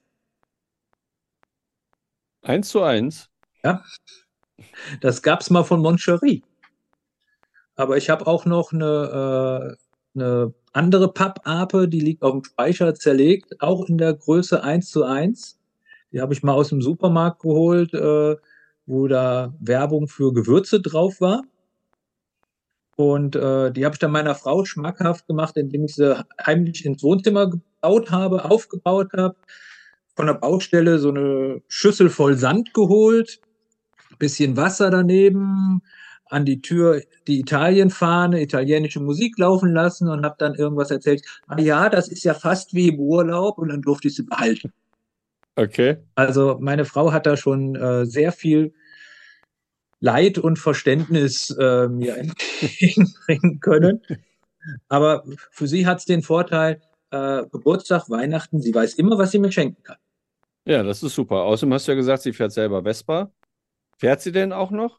Äh, 200er oder jetzt eher weniger? Ich, seit einigen Jahren kann sie es einfach mit wegen äh, der Arthrose in den Händen nicht mehr. Okay, das ist das, was ja viele trifft. Ich sage immer, solange ich jetzt noch Schaltroller fahren kann, fahre ich noch Schaltroller. Ähm, wenn das irgendwann nicht mehr kommt und einfach auch die Probleme, ich habe nicht Arthrose, sondern es nennt sich Dupritren, Dup, Dup, Duputrin, also das äh, ver verknöchert sich irgendwann und verklebt, dass die, die Finger einknicken. Ähm, dann muss man halt gucken, ob man vielleicht noch Automaten fahren kann und dann irgendwann kann man halt dann auch gar nicht mehr fahren. Von daher. Ja, du kannst dann aber umbauen also die Vespa wurden ja schon immer umgebaut. Ich habe eine Anleitung beispielsweise, dass man die Fußbremse äh, auf die andere Seite verlegen kann für Einbeinige. Okay. Offizielle Anleitung aus dem Hause Piaggio. Und so gibt es für viele andere Dinge auch Anleitungen. Du kannst zum Beispiel von den Quads, die haben ja so einen Knopf, wo man draufdrückt, um Gas zu geben. Ja. Und wenn die Hand steif würde, könntest du damit immer noch Gas geben. Okay. Vielleicht werde ich mich irgendwann damit beschäftigen müssen. Ich hoffe, das dauert noch ein bisschen, äh, aber irgendwann, wir werden ja nicht jünger und von daher werden die Gebrechen einfach stärker. Von daher müssen wir dann einfach damit umgehen. Ja, aber da gibt es auch schon eine Szene, äh, darfst du nicht vergessen. Es gibt ja diese ganzen Behindertenfahrzeuge. Ja. Und auch dort wurden schon äh, über lange Jahre immer wieder Vespas umgebaut zu Trikes und alle möglichen, ganz offiziell zugelassen, die äh, ja. Sammlerstücke. Äh, PK gab es damals, PXen. Und es gibt dann auch äh, Vespa-Roller, wo dann nur noch die Front da ist, sodass du hinten mit dem Rollstuhl reinfahren kannst. Ja, also habe ich immer mal gesehen. Und so ein Trike habe ich auch umgebaut gesehen bei den, als ich in London war, bei den Vespa Birthdays. Da war so eins vor mir, was wirklich auch als Dreirad umgebaut worden ist. Wobei ich jetzt nicht sehen konnte, ob er eine körperliche Einschränkung hatte. Gehe aber davon aus, dass dem so war. Ja, wir gucken, wir, wir gucken mal, wie, wie, wie wir alt werden und was wir dann noch machen können. Es gibt ja auch diese lustigen Bilder, wo die Leute mit äh, Rollatoren unterwegs sind und alles komplett mit Chrom haben und alles mit Spiegeln und Lichtern. Wir, wir werden es einfach sehen. Wir werden es sehen. Das erste Drittel ist erstmal rum. Ja, äh, mal den Teufel nicht an die Wand. Ich will nicht 150. äh, wahrscheinlich musst du da bis 120 arbeiten. Ich weiß nicht, ob das irgendwie erstrebenswert ist. Du hast ja vorhin gesagt, dass du auch auch Kinder hast, wie, wie stehen die zum Thema Vespa? Also ich habe ja ein Interview mit, mit Dirk und mit, äh, mit, mit Heike geführt, mit Inja. Ähm, da ist es ja die komplette Vespa-Familie. Bei mir ist es so, dass meine, meine bessere Hälfte mal mitfährt, aber nicht selber fährt und meine Töchter auch gerne mitfahren und die eine auch schon mal gefahren ist, aber selber einen großen Anreiz zu haben, selber zu fahren, ist eher weniger. Wie ist das bei deinen Töchtern? Also unsere große macht gerade den 125er-Schein und die kleine gerade den Mofa-Schein. Fahrzeuge stehen hier schon. Okay. Mofa-Schein, wie, wie muss man sich das heute vorstellen? Was muss, also zu meiner Zeit, vielleicht war es zu deiner Zeit auch noch so, ich bin ja zwei, drei Jahre älter. Bei uns war es so, du musstest 25 D-Mark bezahlen, bis zum TÜV gegangen. Also hast du die bezahlt, dann hast du eine theoretische Prüfung gehabt und dann war es das. Dann hast du deinen, deinen kleinen grauen Lappen bekommen und dann konntest du Mofa fahren. Dann wurde es irgendwann alles geändert. Anders. Das ist ich, heute alles anders. Geändert. Ich glaube, also drei, Jahre drei Jahre später bei uns war es so, dass du, glaube ich, auch schon eine praktische Prüfung machen musstest. Und äh, jetzt ist es ja wahrscheinlich so, ja, weiß nicht, wie der preislich liegt, aber wahrscheinlich musst du ein bisschen mehr machen. Also preislich liegt das irgendwo bei jenseits der 300 mittlerweile. Und äh, sie hat Pflichtstunden in der Theorie zu absolvieren gehabt. Äh, theoretische Fahrprüfung. Um da zugelassen zu werden, muss sie aber in so einer App erstmal über 100 Prozent haben, ähm, was gar nicht so einfach war. Aber das hatte äh, gar nicht mal so sehr den Grund, äh, dass sie die Antworten nicht gewusst hätte, sondern wenn du die App irgendwie ein paar Tage nicht benutzt hast, dann hast du Prozente verloren. Okay. Äh, praktische Prüfung nicht wirklich, also keine Prüfung, aber sie muss eine Doppelfahr Doppelstunde als äh, mit dem Fahrlehrer absolvieren. Da ist sie einfach äh, hinter dem Auto von dem hergefahren oder nee, davor gefahren und musste äh, zeigen, dass sie die Verkehrsregeln kann und das Mofa beherrscht. Ja. Fahrschule hatte einen Elektroroller und wenn sie dann den Führerschein, die Theorieprüfung jetzt auch noch bestanden hat, dann darf sie auf unseren ZIP fahren. Okay. Mittlerweile ist es, glaube ich, auch so, dass sie bis mit 15 Jahren darfst du bis 50 Kubik fahren, richtig? Ja, das Mofa, Mofa hat ja 50 Kubik, darf aber nur 25 km/h fahren. Okay, ist ja auch total bescheuert, weil irgendwann gab es ja die Änderung von 80 äh, auf 125 Kubik. Das heißt, also wenn du mit 16 heutzutage das machst, darfst du ja bis 125 Kubik fahren. Ja, und 100 km/h. Wir hatten ja früher nur 80, 80, 80 km/h und genau. Genau. Aber bei, dem, ja. bei den Mofas gibt es noch die Änderung, dass man da jetzt sogar zu zweit drauf fahren darf, wenn es bauartbedingt erlaubt ist. Okay. Da ich aber unbedingt einen äh, Mofa Zip-Roller haben wollte, der ersten Baureihe, ja. da steht in den Papieren halt drin nur eine Person. Gut. Wie heißt es so schön immer? Man darf sich halt nicht erwischen lassen. Von daher das ist so ähnlich, wie man früher auf dem Fahrrad immer hinten drauf mitgefahren ist, sodass sich drauf quergelegt hat. Und beim Mofa gibt es auch noch die schönen Bilder, wo einer sozusagen mit dem äh, Rücken zum Tank saß und die Beine auf dem Gepäckträger hatte, während der andere gefahren ist. Oh, ich werde nie vergessen, wir haben mal äh, zu Schulzeiten sind das noch, haben wir mal probiert, wie viele Leute auf eine PX passen. Okay. Und wurden, wurden dann vom Lehrer angehalten mit dem Hinweis, dass von uns Neunen doch kein einziger einen Helm tragen würde. okay. Wir haben dann versprochen, das nächste Mal Helme zu tragen. Wobei Aber der Platz dadurch ja deutlich geringer wird. Wenn neun Leute noch einen Helm tragen, ist es noch ein bisschen schwieriger. Wir haben es dann nicht mit Helm probiert. Okay. Wäre das nochmal ein Anreiz, das nochmal nachzustellen für den nächsten Eintrag fürs Guinness-Buch der Rekorde? Wie viele Leute ich auf einer PX fahren? glaube nicht. Also wenn du dir anguckst, was der Robin alles macht und wie viele Leute der so auf, den, auf die Roller kriegt, Robin Davy aus München, ja. Äh, sein Team, das Akrobatikteam da, ähm, da habe ich, glaube ich, keine Chance. Und das waren damals alles Klassenkameraden, 16-Jährige. Äh, da hätte auch keiner Angst gehabt, dass er irgendwie runterfällt oder unter die Reifen kommt. Das wird, glaube ich, heute bei den meisten nicht mehr so klappen. In unserem Alter wird es auch ein bisschen schwieriger. Man kommt dann wahrscheinlich, wenn man sich mal reingezwängt hat, auch gar nicht mehr von alleine wieder hoch. ja, genau. wahrscheinlich. Hast du denn momentan ein aktuelles äh, Vespa-Projekt, was du, was du betreibst oder was du aufbaust oder wo du gerade dran bist? Außer das, was du gesagt hast, ist dein erster Roller, der noch steht und irgendwann mal, wenn die Zeit reif ist, wieder fahrbereit gemacht wird. Ja, das, also was Bastelei anbetrifft, das nächste, was jetzt kommt, ist eine äh, 50er Sphera. Da habe ich die Teile schon liegen. Der hat so ein paar Brüche in der Verkleidung. Da habe ich jetzt in Originalfarbe welche besorgen können noch. Die Sphera ist ja, muss man ehrlich sagen, ein richtig hässliches Ding. Und der erste Plastikroller, bei dem ich das große Kotzen gekriegt habe, auf gut Deutsch gesagt. Aber mittlerweile sind die Dinger ja so alt, dass sie ja äh, in, also den, den ich habe, der ist Baujahr 95 oder 96, das heißt, der ist jetzt demnächst offizieller Oldtimer. Ja, ich glaube, äh, Scooter Lenny von, von den Bremer Minusschraubern ist auch ein bekennender Sphära-Fahrender oder so. Wenn ich mich, glaube ich, an die Facebook-Post erinnere, ist er auch, äh, hat er ein oder zwei bei sich auch irgendwie stehen. Ja, das ist ja der Gag daran. Viele Leute, gerade von denen, die so viele Schaltrolle, Automatikwitze machen, haben tatsächlich irgendwo in der Garage noch was Moderneres stehen. Äh, weil ich natürlich immer sage, äh, modern hört irgendwo mal auf. Mhm. Und äh, bei mir fängt modern sehr früh an. Also als dann bei der PX die Getrenntschmierung eingeführt wurde, das ist schon moderner Schnickschnack oder so. Ja. Und das ja, war, glaube ich, 84, 85. Ja, ja, ja.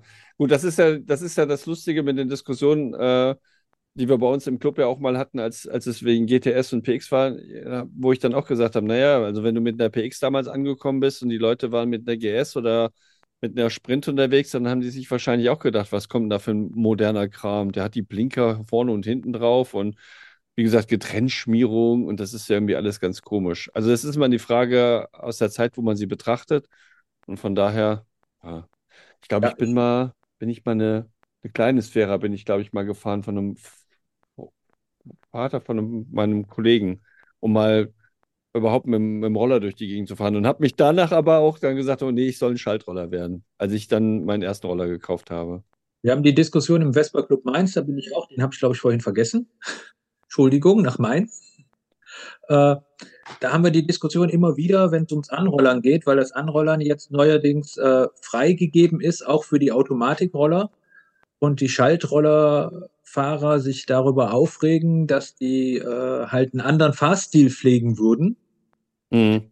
Äh, wobei ich immer sage, äh, das liegt am Fahrer und nicht am Fahrzeug. Man kann sich mit einem Automatikroller genauso daneben benehmen wie mit einem Schaltroller. Äh, liegt eigentlich mehr in der Person verankert. Ja. Und äh, aber da gehen die Meinungen halt auch tatsächlich weit, weit auseinander. Und wenn man sich die Hauptversammlungen des Clubs anguckt, da wurde immer viel Zeit auch darüber äh, verbracht, darüber zu diskutieren, bei welchen Veranstaltungen dürfen Automaten mitfahren, bei welchen nicht. Und es wurde halt auch immer wieder daran erinnert, dass die Fuffis von Vespa nach Deutschland kamen. Der Vespa Club Mainz ist ja ein sehr alter Club. Da hatte man diese Diskussion. Als die Cosa hm. kam, als die PX kam, als die PK kam, also ich mhm. weiß noch, als ich auf meinem ersten Scooter ran war, 89 in Aachen, da kam jemand mit einer PK. Und ausgerechnet auch noch eine Automatik. Und äh, da war das Geschrei groß. Das sei ja eigentlich gar kein Roller. Okay. Ist er dann lebend vom Platz gekommen oder ist sein Roller abgefackelt worden? Nein, nein, der ist lebend vom Platz gekommen, weil das war ein äh, junges Mädchen. Okay. Aber sie hat sich, glaube ich, der Vespa-Szene dann nicht ganz so nähern können. Okay. Zumal das ja auch ein Modell ist, was heutzutage immer noch, man liest es immer wieder im, im, im Scooterform, wenn man sagt, ich habe mir meine erste Vespa gekauft, das ist eine PK und das ist eine Automatik und alle schlagen mit den Händen über dem Kopf zusammen und sagen, oh Gott. Ja, aber die Preise gehen brauchst. da, die Preise explodieren da momentan. Ich habe äh, eine gehabt, eine äh, 125er Automatik PK, äh, zwei, drei Kleinigkeiten haben da gefehlt und äh, war überrascht, wie viel man für so ein Ding tatsächlich noch kriegen kann. Und okay. gibt dafür halt keine Ersatzteile mehr. Genau, das ist das Problem, weil, weil alle immer sagen, oh Gott, bloß nicht, das ist eine ganz andere Technik und da gibt es kaum noch Ersatzteile für. Manche Sachen kriegst du gar nicht mehr. Gut, ich meine, ich weiß, das ist ja bei anderen Modellen auch schwierig. Wenn du von der GS4 sprichst, weißt du auch, dass bestimmte Sachen etwas schwierig zu kriegen sind und alles, was schwierig zu kriegen ist, kostet mehr Geld, wenn du es ja, überhaupt noch in dem Zustand kriegst. GS4 Rücklicht, Original von Herler, da kannst du suchen. Äh, von, ja. von Heller, da äh, findest du nichts mehr. Oder die, die Blinker oder oder oder oder die ganzen deutschen Teile bei der GS4, da kannst du echt, wenn du sowas hast, Glück reden. Ja, ja. Aber da habe ich das Glück, ich habe einen Scheunenfund einfach aus dem Nachbardorf für ein Apfel und ein Ei bekommen. Ich habe mein Ersatzteillager in der Garage stehen. Das ist, äh, das ist nicht verkehrt, wenn mir eine Zeit lang irgendwelche Sachen von der T4 über den Weg gelaufen sind. Ähm, ich habe also einen, einen, doppelten Felgensatz und einen doppelten Trommelsatz, äh, also Felgen nicht, aber Trommelsatz da, weil die ja diese, diese Nut auch hat. Ja, wann kriegst du die Sachen nicht mehr? Also manche Sachen kriegst du dann es ist besser, sie zu haben, als wir sie dann wirklich brauchen würden, würdest. Ich habe mit dem GSF habe ich gelesen von einem Österreicher, der hat irgendwie für eine GS4-Gabel drei Jahre gebraucht, um eine zu kriegen. Glaube ich wohl. So, ich ganze, wohl. der ganze Roller fertig restauriert. Und nur die Gabel fehlt. Ja. Ja. ja. Gibt es denn von den Modellen, die du hast, oder gibt es da so einen All-Time-Favorite, den du hast? Was, was, was bist du in deiner Zeit am liebsten bisher gefahren oder wo hängt dein Herz am meisten dran? Ist es die GS4? Nein. Okay, welche ist es denn? Oder was ist es denn? Mich werden viele schlagen, aber ich finde tatsächlich, die PX ist für mich der schönste Roller. Ja. Egal weil mit wie damit, Kubik. Weil du, weil du damit groß geworden bist oder weil es von den Proportionen passt oder? Nee, also ich habe ja an dem Roller auch viel rumgeschraubt und dies und das verändert seinerzeit. Äh, am Motor habe ich eigentlich nicht viel gemacht, äh, aber wir haben dann halt damals auch viel äh, uns angeguckt, so äh, wie in Asien die Dinger umgebaut werden. Und äh, man muss ja schon sagen, egal was man von Asia-Restaurationen hält, äh, das handwerkliche Geschick, was optische Verbesserungen an den Fahrzeugen anbetrifft. Also äh, was die manchmal aus den Seitenbacken für Kunstwerke rausschnitzen. Das ist ja enorm. Äh, und da habe ich dann halt auch immer überlegt, was machst du mit deinem Roller? Was kannst du daran umbauen? Wie kannst du das machen? Und ich bin immer wieder drauf gekommen, dass mir die eigentliche Form von einer PX bis auf den runden Lenker perfekt gefällt. Okay. Ja. Und der T5-Lenker ist mit so klobig, aber irgendwie so ein Zwischenstück. Oder okay. dieser viereckige Lenker von der 50N, den in ein klein bisschen größer. Und das gibt es ja tatsächlich. Das ist ja äh, in Asien gibt es ja die äh, PX auch mit einem viereckigen Lenker. Ja. Aber das Problem ist natürlich, wenn du dir so einen hier in Europa jetzt draufschraubst, auf eine original italienische PX, dann reißen die ja alle Originalitätstypen den Kopf ab. Ja. ja. Also ich, ich tanke ja auch gerne mal Leute und Ja. bin dann eine Zeit lang, äh, meine 200er PX ist in dunkelblau und äh, Baujahr 84. Und wer dieses Modell kennt, weiß, dass Piaggio damals wohl auch mit den Lacken experimentiert hat. Und das Blau ist so eine Art Schwundlack. Okay. Das heißt, wenn du dich mit einer Hose draufsetzt, kannst du darauf wetten, dass die, wo sie an den Lack gekommen ist, blau ist. Äh, es färbt ab. Ja. Und äh, damit ich auch einen, äh, eine Sozia mitnehmen konnte, habe ich mir aus Indien bei einem Urlaub mal mitgebracht von LML so Kunstlederüberzüge für die Seitenbacken. Okay. Ja. Ich, Da steht aber natürlich LML drauf. ja. Es hat mich aber nicht gestört. Ich glaube, ich bin damit zehn Jahre rumgefahren. Und äh, damals gab es noch nicht so viele Inder und, und andere Asia-Fahrzeuge, die hier importiert worden sind. Und damit warst du so ein Sonderling. Okay. Also du Und hast die- aber keine dummen Sprüche bekommen, weil das keiner wusste. Doch, die habe ich schon bekommen, aber die haben sie Okay. natürlich auch wieder welche zurückgekriegt. Okay. Aber so ein bisschen provokant sein, das hat mir schon Ja. immer äh, Spaß gemacht. Sonst Ja. wäre ich auch kein Scooterboy geworden, äh, der mit Bomberjacke, mit Aufnäher und Tarnhose und hohen Docks in die Schule marschiert ist. Das gab alleine deswegen schon äh, eine Note schlechter in manchen Fächern, äh, alleine durch das Aussehen. Aber Ja. wir wollten halt auffallen, wir wollten anders sein als die anderen. Und auch das gehörte zu unserem Spaß dazu. Definitiv. Das kann ich. Ich war jetzt kein Scooter bei der damaligen Zeit, aber ich kann das sehr gut nachvollziehen. Und das war ja damals so, eine- du siehst es hier, ich bin immer noch Ohrringträger. Das war damals genau schon, äh, wo es dann, da, entweder du ziehst das Ding aus oder du gehst, äh, verlässt den Klassenraum. Einfach um, einfach, ja, sich auch selber zu finden, ist ja auch ein Bestandteil äh, mit 15, 16, 17, 18, auch nochmal zu gucken, wer bin ich überhaupt?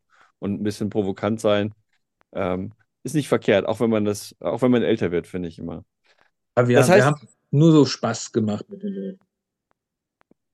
Ähm, dann brauche ich gar nicht mehr fragen, welches Vespa-Modell würdest du gerne mal besitzen, weil das, das besitzt du ja schon. Das ist eine PX. Das ist ja genau das, was du, was du als schönstes em- empfindest. Oder gibt es irgendwas anderes, was du, was du gerne mal besitzen wollen würdest?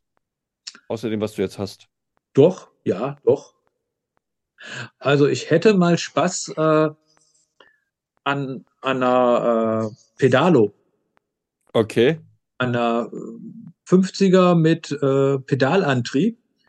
Ähm, ich habe sowas ähnliches. Kann man ein bisschen drüber lachen. Äh, ich habe einen Karussellroller mit äh, Fahrradkettenantrieb. Okay. Aber die 50er. Pedalos sind ja genauso schwer zu kriegen wie eine Vordergabel für eine GS4. Oder Ja, ich weiß. Ja, ich warte einfach drauf. Die wird mir irgendwann mal zulaufen. Hat Markus nicht erzählt, dass er aus Portugal oder irgendwo auf der Rücktour noch ein Pedalo irgendwie auf die APA draufgeschnellt hat?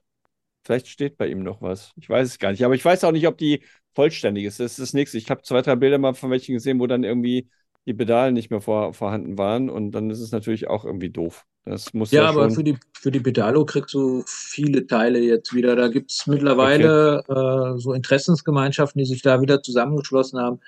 Äh, da kriegst du immer was. Und wo ich natürlich mal Spaß dran hätte, wäre einfach eine, eine echte Ape. So ein schöner Kastenwagen. Ach so, also nicht eine Pappape, sondern wirklich eine, eine Eine klassische mit Motor, Ape. die auch wirklich fährt. Ja. Muss es da eine große sein oder eine kleine? Also die eine Dieselape oder die 50er? Nee, lieber wenn dann die 50er, weil da weiß ich dann wenigstens auch, was ich an dem Motor machen kann, damit sie schneller läuft und auch einen Berg Okay. hochkommt. Okay. weil da gibt's die Polini-Sätze für äh, mit Diesel. Also ich habe schon Probleme. Ich habe ja jetzt, wie gesagt, auch ein paar Roller, die ein bisschen neuer sind. Und da kriege ich schon einen Rappel, wenn du da mal Starterspray reinmachen musst. Du musst ja alle Nase lang, musst du die Batterien laden an den Dingern. Ich, ah, dieser moderne Schnickschnack, das ist eigentlich nur zum Aufregen. Ja, okay. Glaub, je mehr Technik dran ist, desto mehr nervt es. Das stimmt. Ja, ja. Und deswegen jetzt, jetzt möchte ich nicht unbedingt auch noch Dieseltechniker werden. Ich habe so schon keine Ahnung. Wenn ich, okay. wenn, wenn bei mir irgendwie was kaputt gewesen ist, ich bin technisch total der Laie. Ich habe es irgendwie immer zum Laufen gekriegt, aber wusste nie wirklich, was ich da gemacht habe. Und okay. ich bin auch immer, äh, wenn ich Teile gebraucht habe, die ich wirklich beim Händler kaufen musste, beim Vespa-Händler, dann bin ich immer mit einer Explosionszeichnung hingegangen und habe einfach nur drauf gezeigt, das da hätte ich gerne. Okay. Äh, was interessiert mich, wie das heißt? Hauptsache, ich habe das Richtige und es passt. Ja. Du hast davon gesagt, du bist früher auch längere Touren gefahren zu den Sachen. Gibt es, gibt es, was war denn deine längste Tour, die du mit deiner Vespa mal gefahren bist? Also muss jetzt, also wie, so wie Markus natürlich nicht, einmal um die Welt. Äh, aber was, was für eine Tour bist du mal irgendwie von hier nach Italien runter? Oder gibt es sowas, was du gerne nochmal machen wolltest? Du hast gesagt, letztes Jahr waren gesundheitliche Probleme. Dann wird es ja mit langen Touren wahrscheinlich auch nicht so einfach sein. Gibt es da noch was? Also ich habe jetzt kein Ziel, irgendwo besonders hinzufahren, aber wo ich mich gerne, wirklich gerne dran erinnere, das war äh, die Idee, wir fahren zum Scooterrand nach Lübeck. Da habe ich noch in Aachen gewohnt und hatte aber dummerweise den einzigen Roller, den ich hatte, der lief, gerade verkauft. War eine blöde Idee, das vor dem Treffen zu machen. Und dann sind ja. wir auf die Idee gekommen, okay, ich habe noch meine alte 80er, die schrauben wir wieder zusammen. Die lag komplett zerlegt in der Garage. Ja, wir hatten vier Tage Zeit. Ich hatte keinen Strom in der Garage, aber eine Laterne an der Straße. Dann habe ich das Ding innerhalb von vier Tagen wieder komplett zusammengeschraubt, äh, etwas obskur, rote Nummer besorgt seinerzeit. Und äh, als ich dann im strömenden Regen zu Pfingsten meine damalige Freundin zu Hause abholte, kriegte ihr Vater fast einen Herzschlag, als er die Karre gesehen hat er fand es irgendwie nicht so lustig, dass ich die äh, Kabel für die Stromkabel für die, für die Lampe außen verlegt hatte und mit Paketklebeband festgemacht hatte. Und er fand okay, es vor allem Feuchtigkeit und Regen. Ja, ja, und er fand es auch irgendwie nicht witzig, dass in dem Moment, wo ich losfahren wollte und nochmal kurz die Handbremse betätigte, es von vorne nur so ein Schwupp machte und irgendein Metallteil hinter den Roller flog. Wer über uns drüber. Äh, das sind wir dann auch, habe ich dann ehrlich gesagt, ich hatte einen halben Ersatzmotor bei, aber irgendwie zu wenig Werkzeug. So Bremsenzeug hatte ich gar nicht dabei. Da sind wir dann zum örtlichen Vespa-Händler noch gefahren. Der schlug auch die Hände über den Kopf zusammen und sagte, wo wollt ihr hin? Lübeck. Wie weit ist denn das? 700 Kilometer. Äh, 80er Original. Ihr seid lange unterwegs. Das Ding hält euch keine 100 Kilometer. Naja, wir sind dann Pfingstfreitag hochgefahren, die 700 Kilometer ungefähr. Hat äh, 16,5 Stunden gedauert, die einfache Fahrt.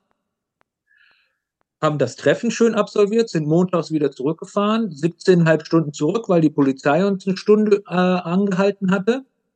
Das nannte sich seinerzeit äh, Nutzen des Standstreifens zum Zwecke des schnelleren Vorwärtskommen. Okay. 129 D-Mark Extrakosten. Und äh, 150 Meter vor meiner Haustür ist mir der Kupplungszug gerissen. Das war das Einzige, was auf der Fahrt passiert ist. Wie hält man 16,5 Stunden bei, ich hoffe, es war nicht Dauerregen, aus, zu zweit auf dem Roller mit Gepäck? Es war Dauerregen. Der Hinweg, das war nur am Regnen und wir waren ganz alleine mit viel zu viel Gepäck und daher nur so knapp 60 km/h Höchstgeschwindigkeit. Äh, am Anfang ärgerst du dich über jede Tankstopp, den du machen musst. Du musst ja an jede Tankstelle ran. Ja, definitiv. Äh, am Anfang ärgerst du dich drüber, aber willst ja vorwärts kommen. So nach der Hälfte der Strecke bist du über jede zwei Minuten Pause, die du haben kannst, froh. Und so nach zwei Drittel fängst du an, irgendwelche rosa Cadillacs am Straßenrand zu sehen, die äh, aber nur du gesehen hast und niemand anders. Ja. Schlafentzug nennt man das normalerweise. Ja, es war ein bisschen anstrengend. Äh, wir sind dann angekommen, haben das Zelt aufgebaut, wollten uns eigentlich kurz hinlegen, aber wie das so ist, wenn der Neiter gerade läuft, musste da erstmal hingehen. Ja.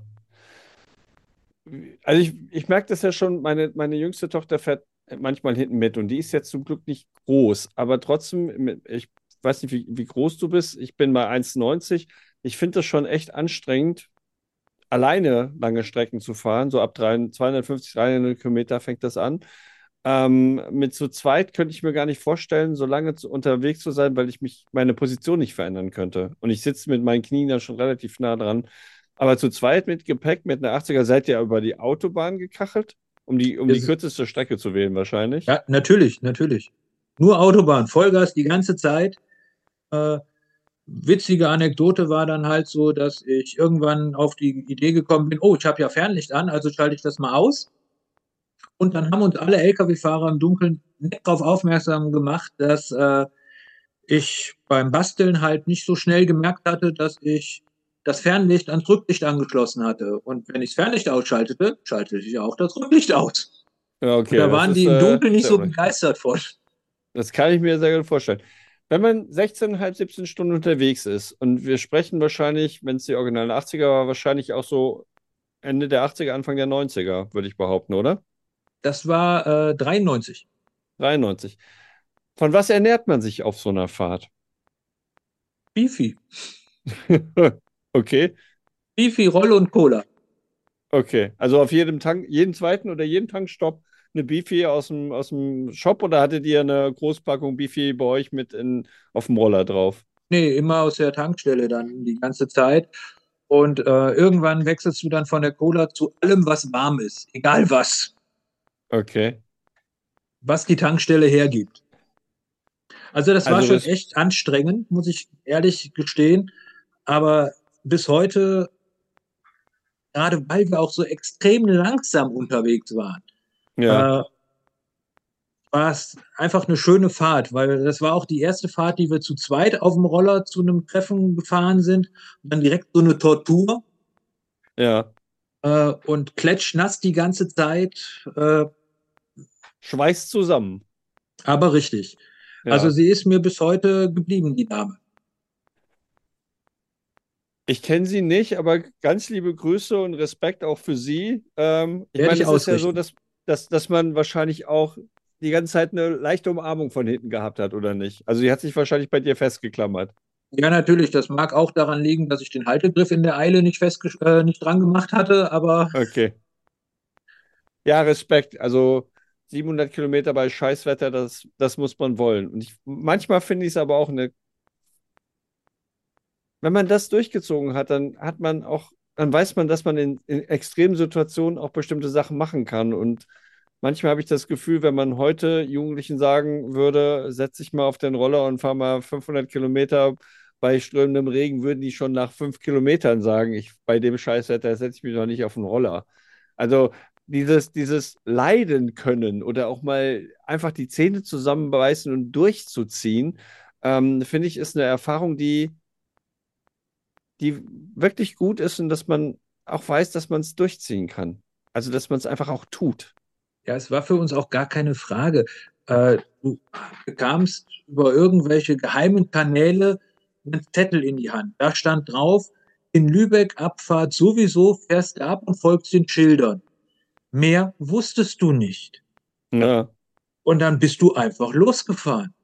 Und stand gar nicht zur Debatte, ob man dahin fährt sondern es stand nur zur Debatte, fährst du um drei Uhr los oder um vier Uhr los? Ja. Das war nur die Frage. Ob man dahin fährt, das war keine Diskussion. Man fuhr zu jedem Treffen. Ja. Und zwar alle.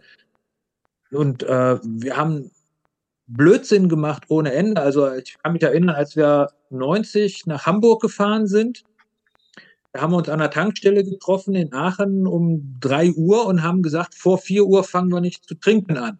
Also, was haben wir gemacht? Um halb vier haben wir die Uhr vorgestellt. Okay. Das erinnert mich so ein bisschen an, an Heger, wo er sagte, nicht bevor die Sonne übers Rahsegel gezogen ist und das nächste Bild siehst du, wie der Mast gekappt worden ist. Ja, so in, so in der Art. ja. Aber äh, gut, damals hatte ich das Glück, da war ich an dem Tag, war ich nur Beifahrer. Deswegen konnte man dann trinken, so viel man wollte. Ja. Man muss sich nur festhalten. Aber die Hamburger Treffen sowieso zu Ostern von den Theismen, das alles legendär. Also auch Wetter, wenn ich alte Fotos sehe, ich, ich, irgendwie mit Schnee und sowas. Hat es immer geschneit. Oder fast ja. immer. Aber zumindest war ja. es immer sehr, sehr kalt. Da sind dann ja. auch Zelte abgebrannt oder äh, ich habe mir nagelneue Docks abgefackelt. Ich wusste gar nicht, dass die Sohlen nicht ganz so feuerresistent sind, wie es drunter steht. Nee, die sind halt benzinfest, ne? Aber nicht ja, feuerfest. Ja. also 700 da, Kilometer ist schon, schon, schon echt. Das erinnert mich so ein bisschen, als, als ich mit, äh, mit, mit Tina das Interview geführt habe, wo sie sagte, die ist dann alleine losgefahren, die anderen waren schon vorgefahren und sie hatte fünf Mark in der Tasche und ist irgendwie sie wusste, nach Hamburg geht es über die Autobahn und ist mit ihrer 80er damals auch alleine auf die Autobahn und ist da irgendwie runtergezogen und hat dann glücklicherweise ihr, ihre Crew dann getroffen. Aber diese, diese positive Unbedarftheit und dieses einfach Durchziehen, das, ähm, ja, das findet man heutzutage gefühlt kaum noch. Ja, und man hat sich auch Sachen getraut, die kein normaler Mensch machen würde. Wir sind ja, wie gesagt, eigentlich wusste man ja nie, wo man hin musste. Ja. Und ich kann mich erinnern, wir waren mal auf dem Weg zum Teutonentreffen, auch irgendwo in Schleswig-Holstein, Niedersachsen, keine Ahnung, weiß ich gar nicht mehr so. Das muss so 91 gewesen sein. In irgendeiner fremden Stadt waren auf einmal die Schilder weg, wo man langfahren musste. Und dann hielt neben mir ein Motorradfahrer und ich fragte ihn so, Teutonen, Treffen, Ahnung, weißt du wohin? Er so, ja, ja, ich kann dir sagen, da vorne ist eine Kneipe, die wissen das. Okay. Das war das erste Mal, dass ich in einem Angels Place war. okay. Aber die wussten tatsächlich, wo das ist. Die haben mir eine super Wegbeschreibung gegeben und dann konnte ich da hinfahren. Ja. Aber als ich raus, ich habe erst als ich rauskam gelesen, wo ich da war. Okay. Ja, aber die waren ja nett und freundlich, also von ja. daher. Äh.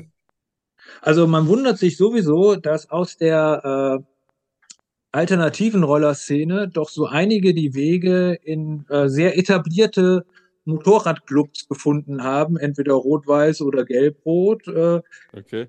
Gibt es auf beiden Seiten ehemalige Vespa-Fahrer. Okay.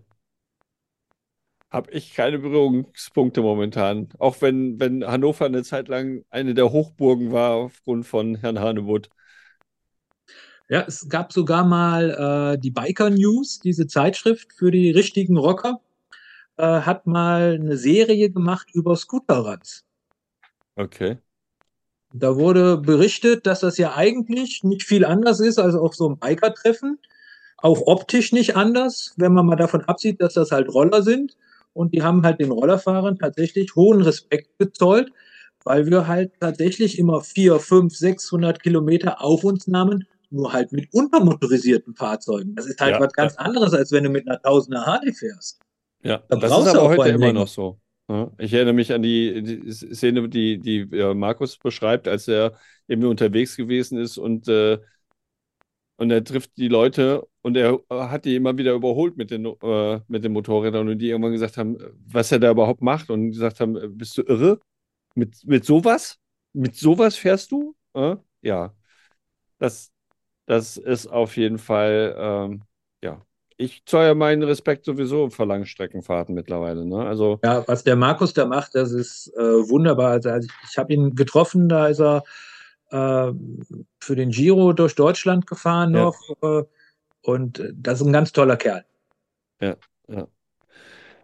Wenn du, wenn du, ich, ich meine, meine Abschlussgeschichte ist ja immer so ein bisschen, wenn du den Sack voller Geld und Zeit hättest, was würdest du gern nochmal tun? Du hast gesagt, deine Tour, die du nach Lübeck gefahren bist, wenn du es könntest, würdest du trotzdem irgendwo mit einer Vespa nochmal durch die Gegend fahren wollen? Wenn du dir keine Sorgen machen müsstest über Zeit, über Urlaub, über Geld oder sonst irgendwas? Mit was sollte ich sonst fahren? Nee, wohin würdest du fahren? So, wohin? Ähm, ich würde mir gerne mal das Piaggio-Museum angucken. Aber wo ich wirklich mit dem Roller hinfahren würde, wäre schlicht und ergreifend nach Aachen. Und zwar einfach nochmal die Strecken abfahren, die ich als 16-Jähriger so zuerst gefahren bin. Wir sind von Aachen aus immer in die Eifel gefahren. Wunderbare Strecken durch tolle Täler und äh, Wälder. Ähm, zum Ruhrsee dort, äh, Eis essen aber auch einfach durch mein altes Heimatdorf, durch Herzogenrath, das kennt wahrscheinlich kaum einer deiner Hörer, äh, dort nochmal rumfahren, äh, die alten Diskos abklappern, falls es die noch gibt. Einfach nochmal die alten Strecken, nochmal so ein bisschen Nostalgie ja, ja. in, in mein 16-jähriges Ich eintauchen. Äh, aber danach wäre, glaube ich, auch gut. Okay. Weil ich, ich würde das wirklich nur mal nochmal an mir vorbeiziehen lassen wollen und dann aber auch gut sein lassen. Ähm, ich kann schlecht loslassen, ich hänge unheimlich an alten Dingen. Ja. Äh, die Bomberjacke, die ich trage, habe ich mir 1984 gekauft. Das ist halt diese Bomberjacke, von der ich vorhin erzählt habe, äh, die mein Vater meinte, als ich Fußballfan war. Da kam dann die Rolleaufnäher drauf und die trage ich heute noch. Ich kriege sie tatsächlich noch zu, aber ich vermute stark, dass die Jacke einfach mitgewachsen ist. okay. Und äh, da sind dann auch Aufnäher drauf, die ich äh, 1988 draufgenäht habe, genau an der Stelle. Darunter ist wahrscheinlich noch das Original schwarz. Okay. Und nicht ausgeblichen. Bist du denn ab und zu noch mal in Aachen überhaupt? Oder hast du da noch einen, einen familiären Bezug zu oder eher weniger? Also ich bin ja noch mal hingezogen 2002 für zwei Jahre. Und dann haben wir bis 2007 da noch die Schwiegereltern wohnen gehabt. Und äh, seitdem bin ich eigentlich auch vielleicht zehnmal noch da gewesen. Auf dem Tivoli dann? Auch, aber äh, das habe ich dann meistens eigentlich nur mit irgendwelchen Verwandtenbesuchen verbunden.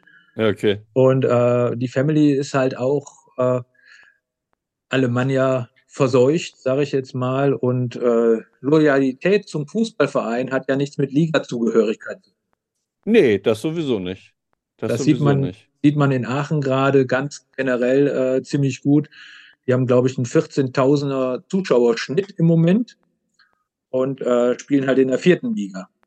Ja. Von daher, äh, man muss halt immer schon ein bisschen verrückt sein, um zu Alemannia zu gehen.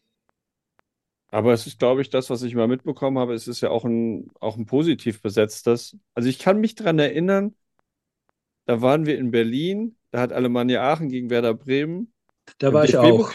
gespielt und wir saßen in der Bahn. Da war unsere äh, Älteste noch relativ jung und wir waren auf dem Weg Richtung Charlottenburg. Der, der die Bahn fährt ja dann weiter Richtung Olympiastadion und dann waren aber, ich glaube, das waren Aachen-Fans und dann haben sie halt angefangen zu singen, wir wollen wippen, wippen, wippen.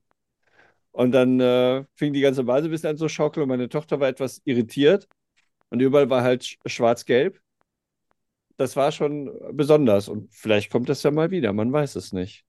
Ja, ich hoffe es. Ich meine, bei dem Pokalfinale war ich damals auch. Mein bester Freund war damals Werder-Fan und hat in Berlin gewohnt. Wir haben bei ihm genächtigt. Aachen hat zwar verloren, aber trotzdem dadurch, dass Werder Meister wurde, durften sie im Europapokal spielen. Ja. Das waren Spiele, äh, die mussten wir dann leider die Heimspiele in Köln austragen. Das ist ja für den Aachen schon äh, schlimmer, als wenn Schalke nach Dortmund muss. Na, für Gladbach wäre es auch schlimm, wenn sie in Köln spielen müssten. Ja, aber den Ortsnamen erwähnt ein Aachener ja eigentlich gar nicht, weil das ist ja nur ein Dorf in der Nähe von Venlo und Venlo ist ja, ja noch nicht mal in Deutschland. Ja, das stimmt, das stimmt. Ja, ja, also Fußballneckereien geht es immer. Aber ja. ähm, ich hoffe, dass die Alemannia irgendwann doch nochmal hochkommt. Hoffentlich äh, früher, als ich meine Vespa Weltumrundung mache. Alles klar. Veit, ich sage herzlichen Dank. War ein total schönes Gespräch. Ähm, Gerne. Wir sehen uns hoffentlich auf der Straße. Irgendwann mal gemeinsam auf dem Roller. Ähm, gucken wir mal. Pontedera ist ja nächstes, wäre ja nächstes Jahr die Möglichkeit, wahrscheinlich ins Museum zu kommen, wenn man zu den Vespa World Days fahren würde im April. Und da liegt wahrscheinlich kein Schnee, wenn es um Ostern ist. Ja, aber die werde ich auslassen müssen. Ja, ich guck mal. Ich bin mir auch noch nicht ganz sicher, ob ich das irgendwie zeitlich hinkriege. Ähm, ja, äh, mit dem Artikel, da kommst du auf mich zu. Und Gerne. Ich hoffe, es, es hat dir Spaß gemacht und äh, wir sehen uns, wie gesagt, auf der Straße. Wir sehen uns auf jeden Fall auf der Straße. Tja, der erste Podcast der Blechgedanken von 2024 ist jetzt hier an dieser Stelle schon wieder zu Ende. Ich hoffe, ihr habt das sehr entspannt genießen können. Entweder am ersten Tag heute des neuen Jahres sehr erholsam auf dem Sofa, in der Garage, beim Autofahren, irgendwohin und das Ganze relativ relaxed aufnehmen können. Oder ihr hört den Podcast ein paar Tage später nach der Veröffentlichung Ähm, ihr könnt mir jeder, jederzeit gerne erzählen, wo ihr eure Podcasts hört. Ich weiß, dass der eine oder andere auf dem Weg zu oder von der Arbeit äh, sich den Podcast zu Gemüte führt oder aber auch während er in der Garage an seinen Projekten schraubt. Ich bin immer ganz neugierig drauf, wie ihr den Podcast findet, was ihr gerne hättet und vor allen Dingen, wo und wann ihr ihn hört. Damit, naja, warum auch will ich sowas wissen, damit ich immer noch ein Stückchen besser werden kann. Das ist auf jeden Fall auch ein kleines Ziel für 2024. Apropos 2024. Ein kleiner Sneak Preview für die nächsten zwei Monate auf jeden Fall. Zum einen wird es ein Interview geben mit Udo Enderle. Mit ihm habe ich Ende letzten Jahres schon mal darüber gesprochen. Und wir werden mal schauen, was und wie Udo sich in den letzten Jahren sehr intensiv rund um das Thema Whiteframe eingebracht hat. Ich selber fahre ja eine Lösung mit einem Kondensator, einem elektronischen Kondensator in meiner Akma von ihm. So haben wir uns kennengelernt. An dieser Stelle nochmal ganz herzlichen Dank, Udo, für dein tolles Engagement, für deine, ja, dein Herzblut, so wie ich es für die Blechgedanken mache, für, für die Hilfestellung, die du gegeben hast. Seitdem schnurrt die Akma. Und der eine oder andere hat sich 2022 beim Zementbahnrennen in Darmstadt davon überzeugen können.